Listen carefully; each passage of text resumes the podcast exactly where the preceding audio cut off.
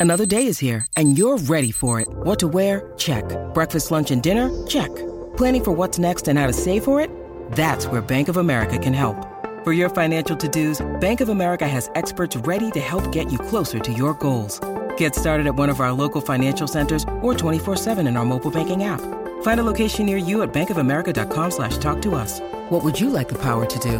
Mobile banking requires downloading the app and is only available for select devices. Message and data rates may apply. Bank of America and a member FDIC. Hey, it's Ryan Reynolds, and I'm here with Keith, co-star of my upcoming film, If, only in theaters May 17th. Do you want to tell people the big news? All right, I'll do it. Sign up now and you'll get unlimited for $15 a month in six months of Paramount Plus Essential Plan on us. Mintmobile.com slash switch. Upfront payment of $45 equivalent to $15 per month. Unlimited over 40 gigabytes per month. Face lower speeds. Videos at 480p. Active Mint customers by 531.24 get six months of Paramount Plus Essential Plan. Auto renews after six months. Offer ends May 31st, 2024. Separate Paramount Plus registration required. Terms and conditions apply if rated PG. With my two kids, um, they're watching me. They watch what I do every day. And what I do is what they're going to absorb. And so either I'm teaching them that when life gets difficult, really difficult, you give up, or when life gets difficult, you keep going on, no matter how difficult it gets.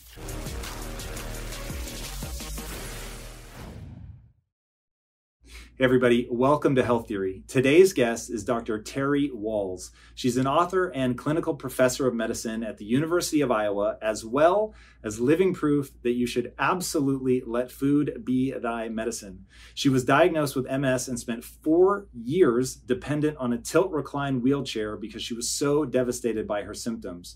But instead of giving up, she dove headlong into the research and ultimately created what is now known as the Wahls Protocol, a diet based rehabilitation program that took her from being wheelchair bound to now riding her bike to work every day.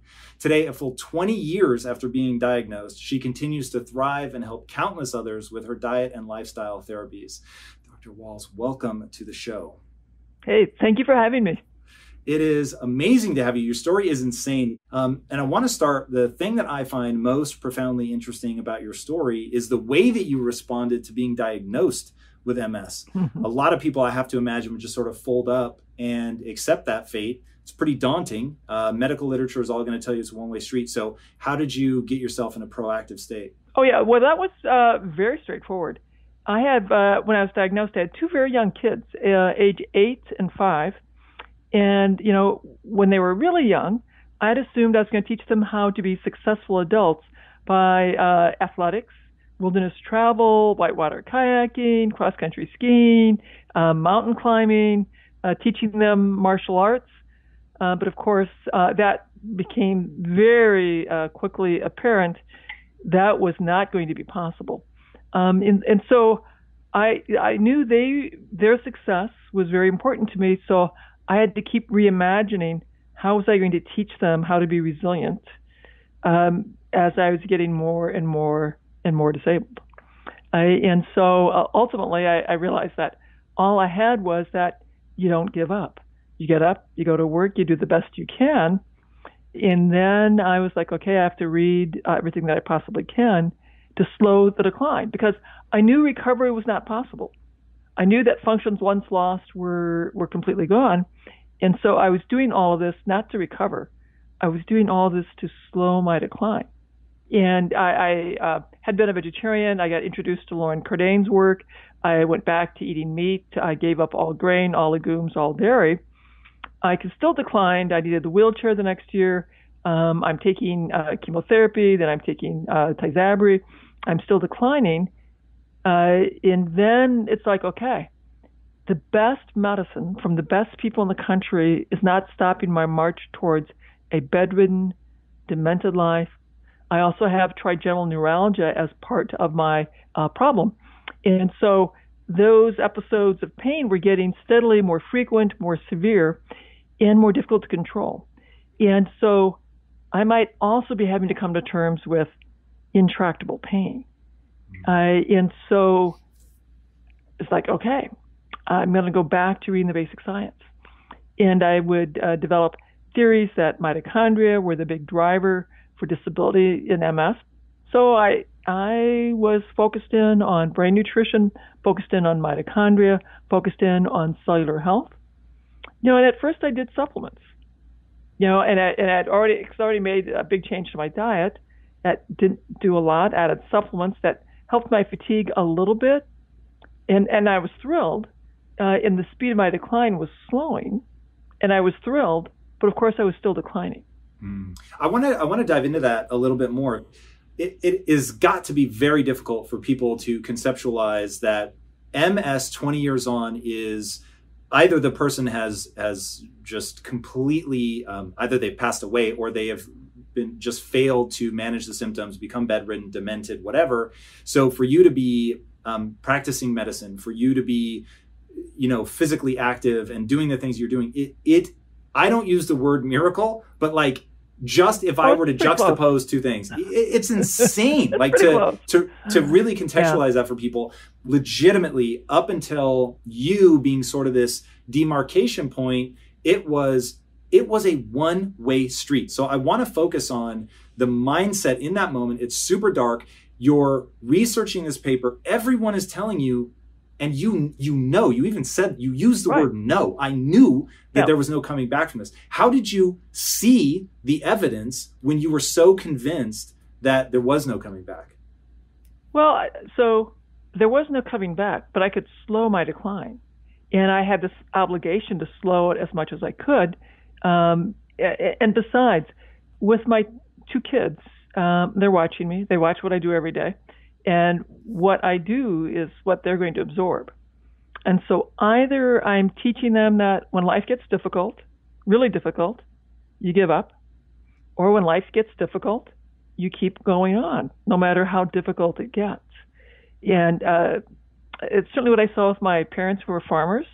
Uh, that you know, life's not, not fair. You know, you have you have good weather, you have bad weather. You know, uh, you know, up up markets, down markets but you keep doing everything you can as well as you can forever, or you give up. And giving up is just not an option. And I do want my kids to see giving up as an option. Uh, absolutely, I, I, tell my kids that uh, it's my perception that they saved my life. My children were absolutely instrumental in my getting through this.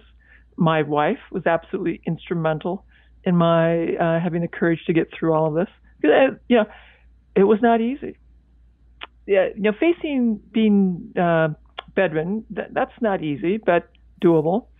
Facing uh, losing cognitive uh, abilities, that's not easy. Uh, that's doable.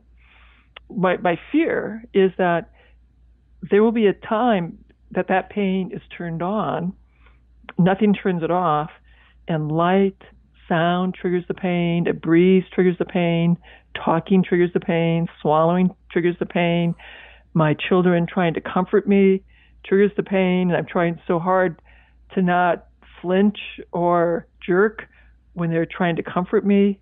So I'd come, I'd come to terms with bedridden and demented. I'd not come to terms with face pain, trigeminal neuralgia turned on, and not be able to have it be turned off. But you know now with my, with my diet and lifestyle, uh, as long as there's no exposure to gluten, dairy, or eggs, I'm I'm pain free.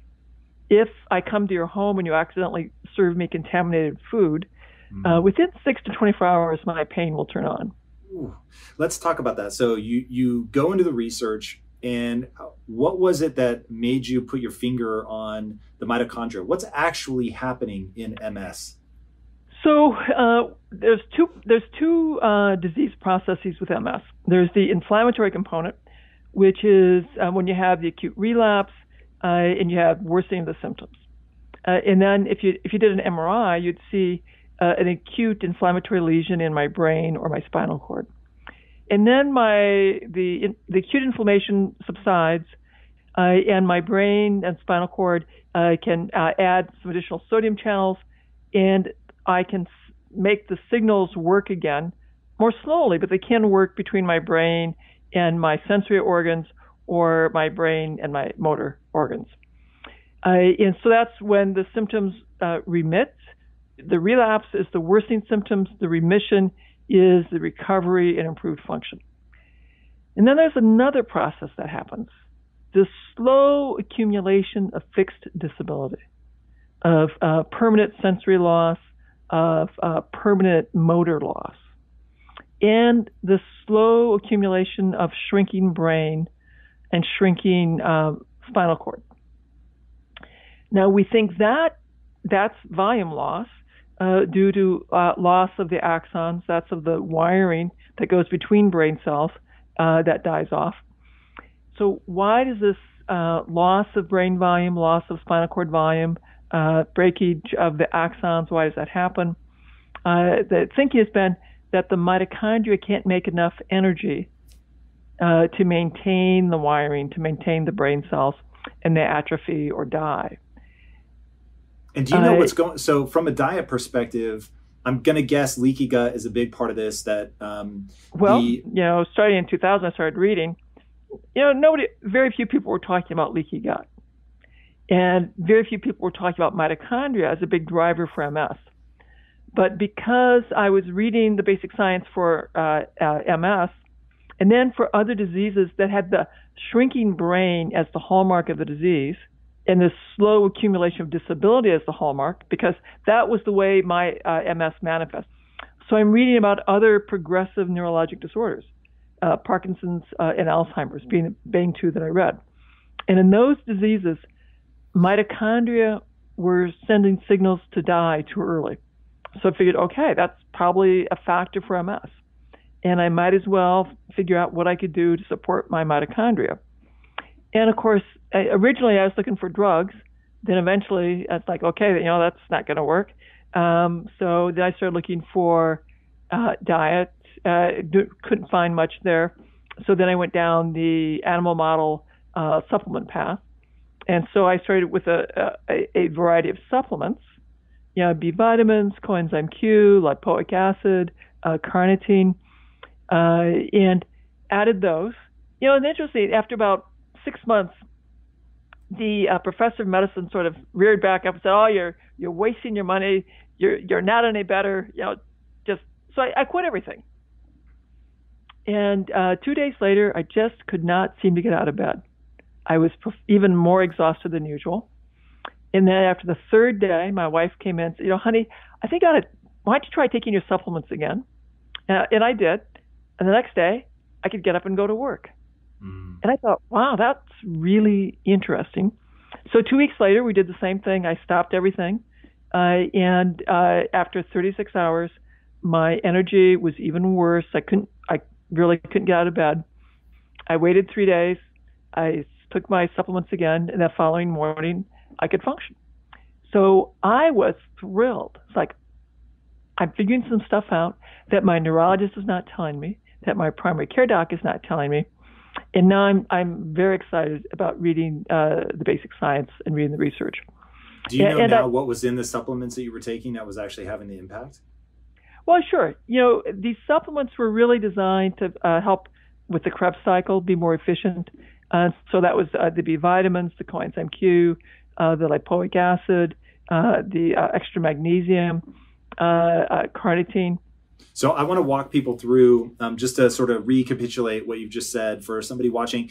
So you're looking at the research, you begin to realize, okay, there's something going on here with the type of um, disease that I have. There are other diseases like it. The one thing that they all have, they seem to have in common, is something around the mitochondria, the ability to harness the energy. And then I'm guessing the next step is going to be beginning to ask yourself the question of why are they malfunctioning in the first place?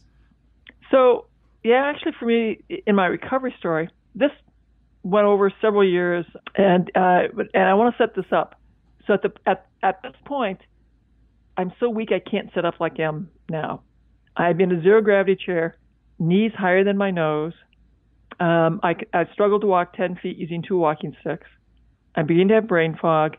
I know my chief of staff is pressuring me, and I'll soon have to uh, file for medical retirement. So that's where I'm at. And, and my face pains are more frequent, much more difficult to turn off. I am very afraid they're going to be permanently on. I, di- I, I discovered the Institute for Functional Medicine, take the course. I love it. I have a longer list of supplements. Uh, not a lot's happened, but I have another really big aha. Like, what if I take this this longer list of supplements that I'm taking now, and I figure out where they are in the food supply. And I redesigned my paleo diet because I, I decided that that science made made some good sense. So I redesigned my paleo diet in a very specific way uh, to uh, stress the nutrients I was taking uh, in the food. You know, what's in uh, blueberries, or what's in uh, tomatoes, or what's in uh, green leafy vegetables. It is much more than a single nutrient that I might be taking in a capsule. In that we have, we as a species have been eating food for a long time, which is very complicated. And so maybe what I'm taking in supplements, I should figure out as these are markers of what's a really nutrient dense diet that my brain needs, and I should figure out if I if I get the food, I'm probably going to get thousands of more compounds that are really important for my brain that we haven't yet figured out what what the names are or what what the roles are, but they're probably really important. And so again, that takes me about three months to you know get this sort of sorted out because my dietitian friends they can't help me, the librarian can't help me, so I'm back to uh, doing online searching. And it turns out the Linus Pauling Institute for Micronutrients uh, was very helpful for me in, in figuring out good food sources for all these key nutrients. What year is this? This is 2007. December 26th, I start this new way of eating. It's still paleo, but now it's very structured paleo.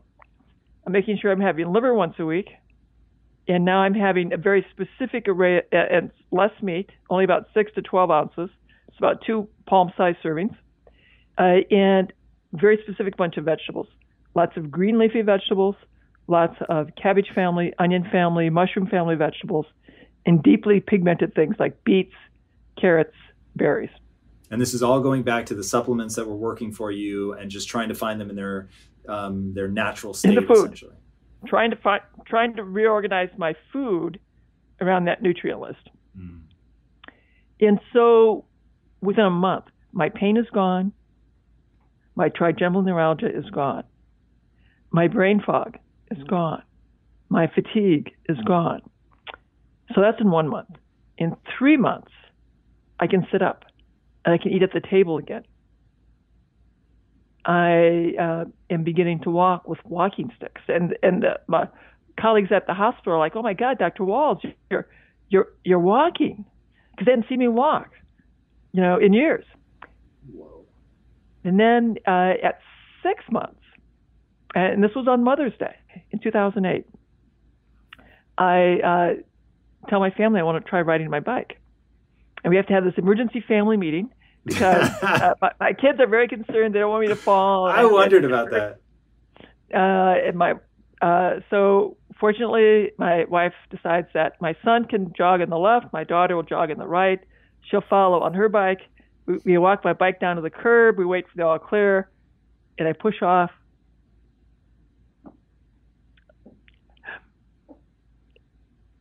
and I could bike around the block. You know, my son's crying, my daughter's crying, my wife's crying, I'm crying. It felt miraculous then. it's still a very emotional moment for me because I never thought I'd get to bike again. And then six, just a few months later, in October, she signs us up for the Courage Ride, which is an 18.5 mile bike ride. And of course, I'm like, that's pretty far. I probably can't go that far, but you know, however far I can go, it, it will be miraculous. So I, we start off. I have to take a couple breaks, but in fact, I bike 18.5 miles. So once again, you know, my son's crying, my wife's crying, I'm crying, my daughter's crying.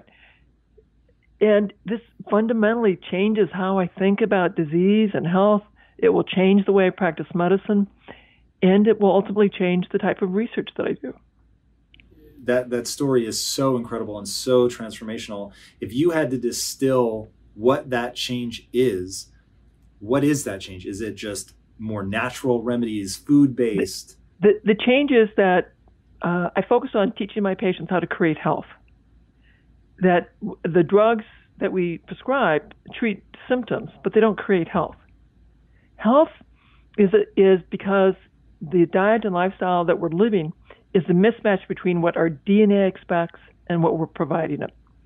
And so if I teach my patients how to eat closer to what our ancestors ate, you know, vegetables and, and a protein source, and I have a different strategy for vegetarians who are vegetarian for their spiritual beliefs than those who eat meat, that we exercise, we meditate, we have a positive social network, and we have seen remarkable transformations with the, uh, diabetes, obesity, rheumatoid arthritis, systemic lupus, fibromyalgia, uh, MS, of course, uh, severe pain from polyneuropathies, uh, old war injuries, uh, heart heart failure.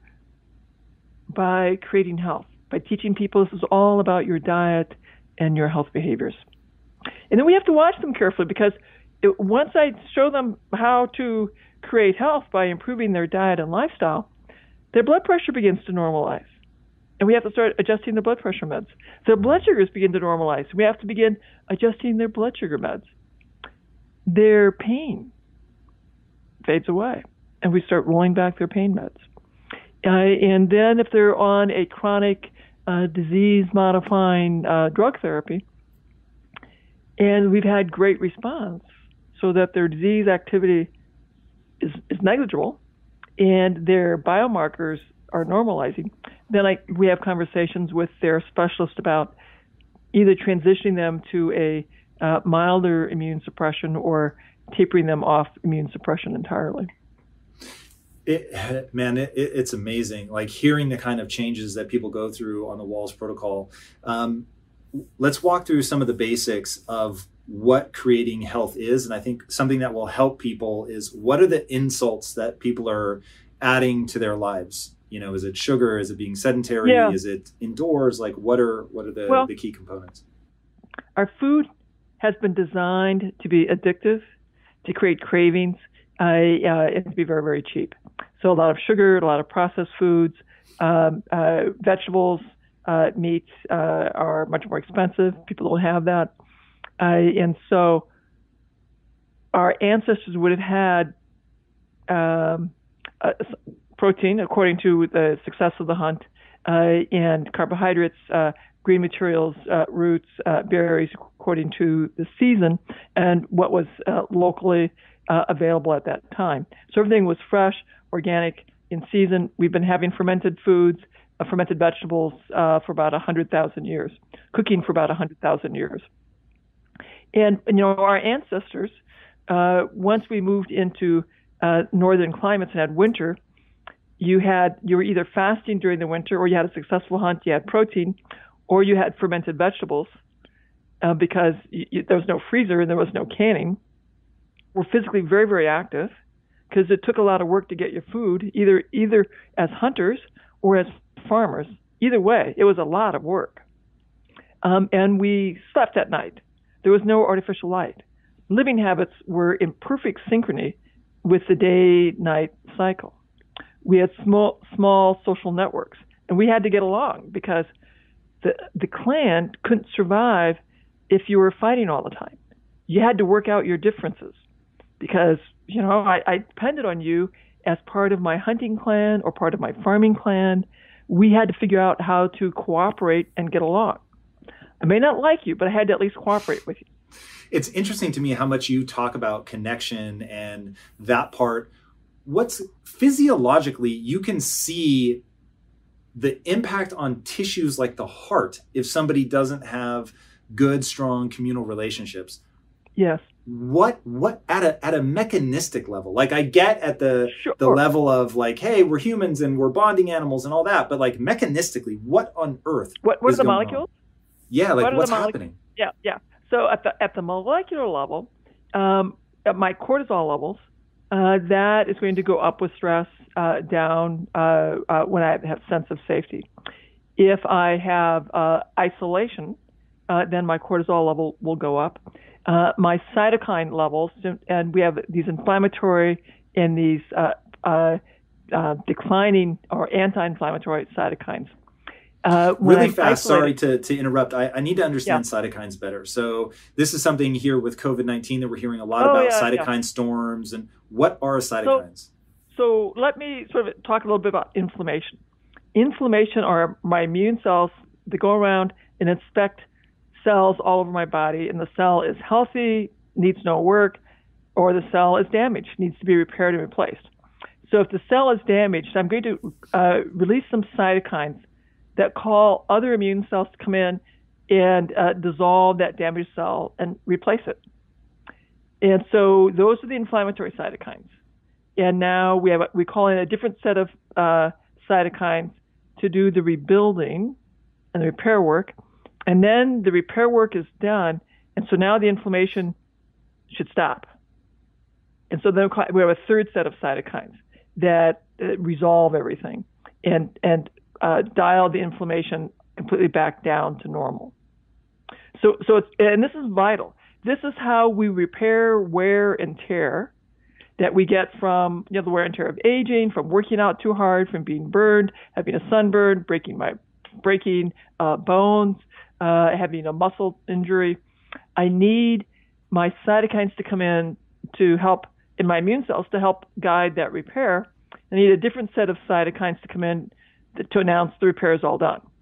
When the a um, immune cell encounters a new virus, the, the novel virus, my innate immune cells have to call in cytokines to come in, start killing off that the, that virus. So it's really important that I can quickly call in the cavalry, and they all get there very quickly, kill these viruses. If it's a slow response, I have to keep that uh, re- keep that response on too long. If my body's already inflamed, because I eat a lot of sugar, because I have severe obesity, because I'm a smoker, because I have severe asthma, because I have a lot of air pollution, because I have an autoimmune condition that's not well controlled, those those states increase uh, a molecule called uh, inflammasome NRLP3 and are driven by a process called NF kappa B. And so all of my inflammation cytokines are a little too reactive and too high. In those situations, I'm going to be much more likely to have that runaway train with the cytokine storm. So that's part of why smoking is such a big problem now, why air pollution is such a big problem. So in those communities where there's a lot of air pollution, water pollution, they're going to have uh, a, much higher rate of the COVID 19. If you're a smoker or you're severely obese, or if you have an autoimmune condition that's not well controlled, you're going to have a bigger problem. Uh, and I talk about those things uh, in my book, uh, the NF kappa B, the inflammasomes, and how diet and lifestyle. Either if, if you have the conventional standard American diet full of sugar, you're driving up your inflammation. If you are sitting around all the time, being very sedentary, you drive up your inflammation. If you're in conflict all of the time, you're going to drive up your inflammation. If you eat these radical things known as vegetables, lots of greens, cabbage, you know, beets, carrots, berries, and you meditate and you do moderate exercise, you bring all that stuff down very nicely. And you don't have high insulin, you don't have high blood sugar. And again, I, I don't have any studies that have looked at these lifestyle factors, but from a mechanistic standpoint, we would certainly predict that if you're following the Wahls protocol, you have greatly lowered your vulnerability towards the cytokine storm. Yeah, that that I think we are in an age where that's really important. I obviously it is not the end all be all, but I've become really obsessed with N of one. So um, yeah. my wife, my my poor viewers have heard me talk about this so many times, but she got sick and she went from oh, I'm not feeling great, uh, feeling weird. That's what she said. I'm feeling weird. I was like, what does that mean? And then it was actually I'm feeling kind of nauseous. And then she called me and it's like I am literally projectile vomiting. And I was like, what is happening? And so then it just wouldn't go away. Her stomach was just upset all the time. And it becomes a massive problem. Of course, we end up realizing it's microbiome, that this is dysregulation, dysbiosis caused by years of antibiotic use. Um, whole story there. But realizing, okay, it doesn't matter what the literature says. What matters is what's working for you. And so we became obsessed with um, researching for sure to get sort of broad strokes about what people, you know, were sort of pointing us towards. We tried the autoimmune protocol for a while, FODMAP, all of that stuff. And ultimately, we found the things that were really inflammatory for her that maybe for the next person weren't a problem, but for her, they were. But what I want people to understand, and the reason that I'm so enamored with your story, is taking that ownership, doing the research, seeing an angle, like you said, where your physicians they weren't not telling you this because they wanted to keep a secret from you. They weren't telling you because they didn't know.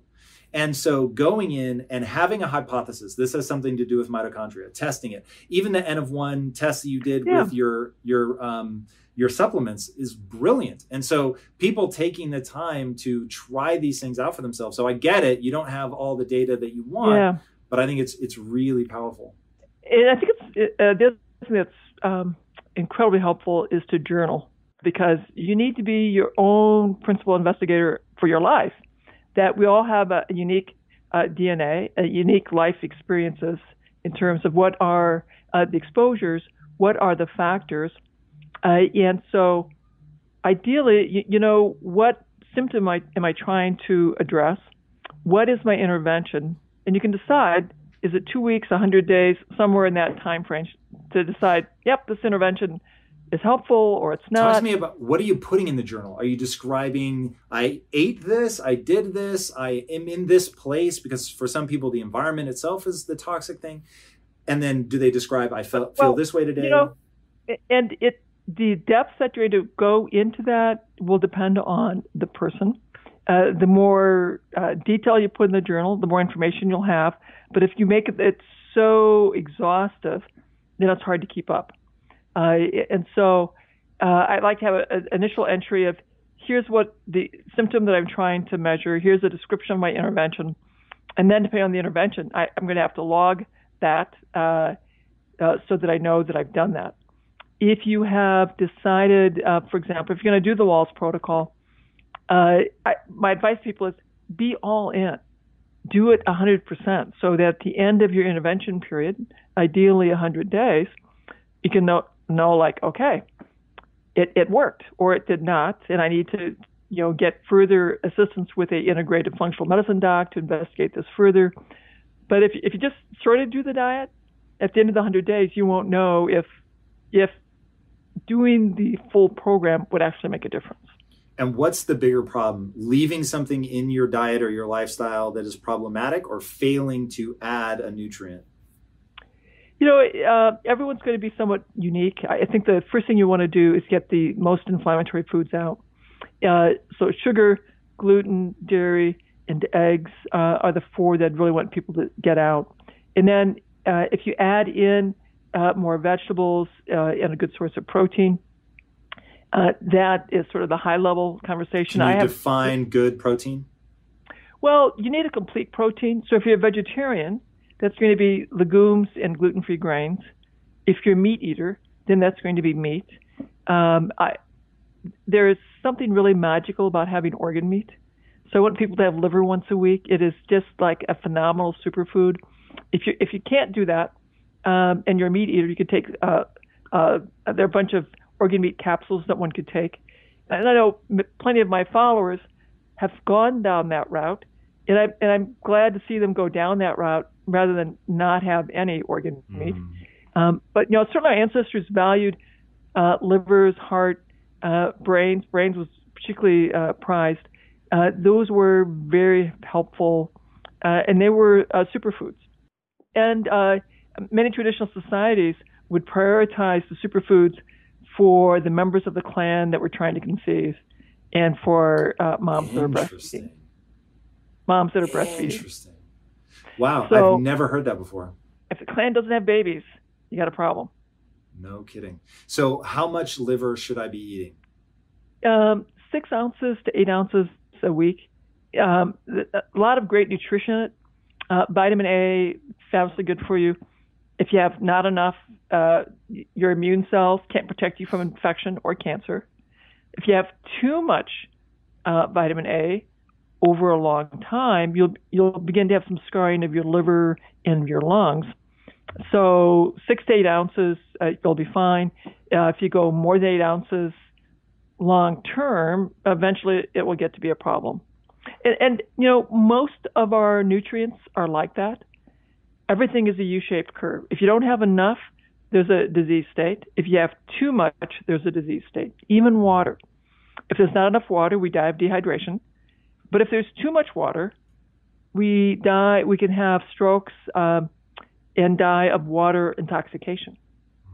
And so when I when I point that out to people that every nutrient uh, is a U-shaped curve. Um, so one thing that I wanted to ask you um, as we were going through, and I want to I want to keep this in context of the Wahls protocol and exactly what people should be doing. So you just told us what we should be eliminating um, at, at, a high level. Love to get a little bit more about what we should be intaking, and then how much does seasonality and where your ancestors, um, yeah. you know, have been for the last twenty thousand years. Like, how much does that play into all this? So uh, as I think about all of this, I, I think about it, um, my recommendations through an evolutionary biology perspective, uh, ancestral health perspective, uh, what I can find uh, based on clinical trials, uh, and can I, uh, from a molecular cellular physiology pathway, does this make sense? and so, my recommendations, um, I, I want to have us try and emulate as well as we can with a, within our modern life and conveniences more of the environments that our ancestors would have had that our DNA evolved with. Uh, so our DNA expects us to be physically very active, uh, and that uh, if we chew, if we chew hard foods as kids, we're going to have much broader faces. We won't have uh, crooked teeth, and you won't have to spend twenty thousand dollars or more to correct the airway for your children, and they won't have sleep apnea growing up when they're adults. I had no idea it changed the. I knew that it strengthened your jaw. I had no idea it changed the shape of your face. It, it changes the shape of your face. It gives you more uh, room for your prefrontal cortex, so your kids will have better decision making uh, as well. So that all sorts of reasons to not use boot, to not use so much baby food, to breastfeed, and to have kids chew and eat hard stuff. Wow. At an early, early age. And then physical activity. How do we maintain physical activity? Um, how uh, do we improve the quality of our sleep at night? And then in, in terms of the, of, the, of the diet choices I recommend, there are many versions uh, of diets that work. That's why humans could spread all over the globe. We have diets that can work in Asia, in Africa, in Europe, in North and South America. And all, all of our diets are adapted to local seasons, uh, local uh, uh, geography. Um, and so I get a little crazy when people are telling me that they're trying to import kale because I talk so much about kale. I said, no, no, no. Just eat your own local greens.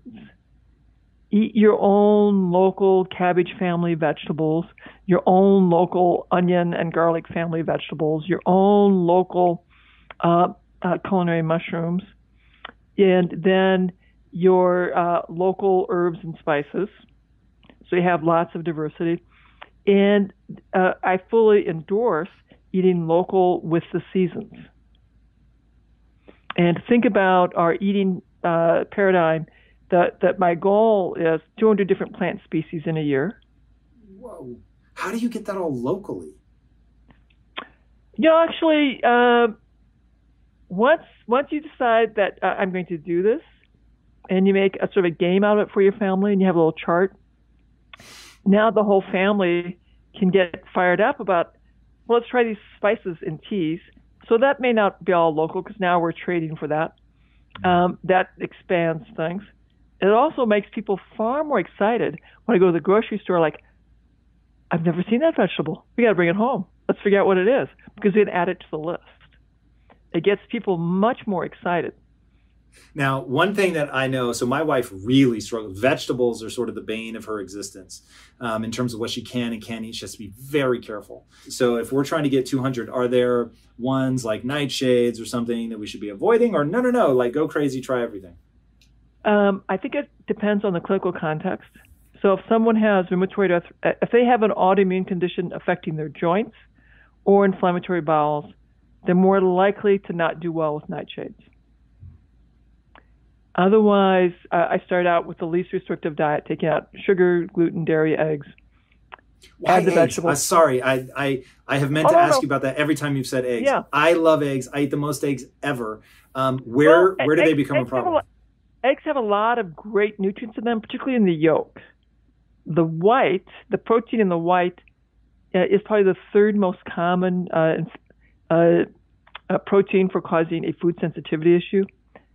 So, for people who are having any kind of health challenges, or who are not uh, their ideal body weight, or have mood issues, I have them take out you know, sugar, gluten, dairy, eggs, add up the other things I recommend, and then at the end end of the three months, put the eggs back. And if the eggs don't give them any problem, fine. They're then they're very fortunate that eggs are, are fine. And eggs are really great nutrition. For me, if I had eggs, my face pain turns on. Hmm. So for me, it's never it's it's not going to work. Yeah, no, I totally get that. Um, talk to you. You said something about food and mood, um, which is I'm a I am a just dogmatic proponent of the the connection between what you eat and how you feel. Um, but walk people through how much food can influence their mood. Well, so the food that uh, you and I eat, our microbes in our gut help us digest the food, uh, make uh, vitamins, uh, and as they break down our food into smaller molecules, they'll get uh, into our bloodstream. And what a lot of people don't realize is that many of these smaller molecules are actually neurotransmitters that will then get into the bloodstream, come up to the brain, cross the blood-brain barrier, and influence my mood in terms of anxiety, uh, depression, mental clarity, energy levels, uh, fatigue, uh, and uh, they will also uh, activate or calm the microglia, that is the immune cells in my brain. If my microglia are activated, I will be more irritable, I'll be more fatigued, and I'll have more brain fog. Do you have particular diets for anxiety and depression? Yes, the Wahls Protocol. Start with that. Because what I'm trying to do is create health and then assess uh, your response. Instead of thinking of treating disease, I, I really push everyone. The goal is to create health and vitality. I'll let your prescribing physicians, your medical team treat your disease. We're going to create health. We're going to uh, try and get that mismatch between what your DNA expects and how you are running your life to narrow. And as we do that sort of step by step by improving your diet, and improving your self cares, we may discover that we have to make uh, further adjustments with your diet based on who you are and your and your uh, spiritual beliefs or religious beliefs. But I, I'm I'm I, I'm much less focused on disease. I'm far more focused on creating health because we all have mitochondria. We all have cellular structures. So if I focus on teaching you how to feed your cellular structures, and as your cellular pathways all work better, what you'll probably find is your blood pressure is better, your blood sugars are better, your mood is better. And so by focusing on cellular health, inadvertently, disease states often uh, improve. Yeah, but I, it also makes my uh, medical colleagues far more comfortable if I tell them, look, I'm not treating any disease state. You're treating the diseases. I'm just helping people with their health behaviors, helping them improve their overall quality of life and a sense of vitality. And you'll have to watch them closely and adjust medicines uh, as clinically warranted. That's something that my colleagues are, are comfortable with. And of course, as I've had more and more success over these last 12 years, um, people who used to who used to say, Terry, you cannot treat every disease the same way. And so I, I got I kept saying, I'm not treating disease. I'm creating health. You are the one treating the disease. I'm just working on their health behaviors.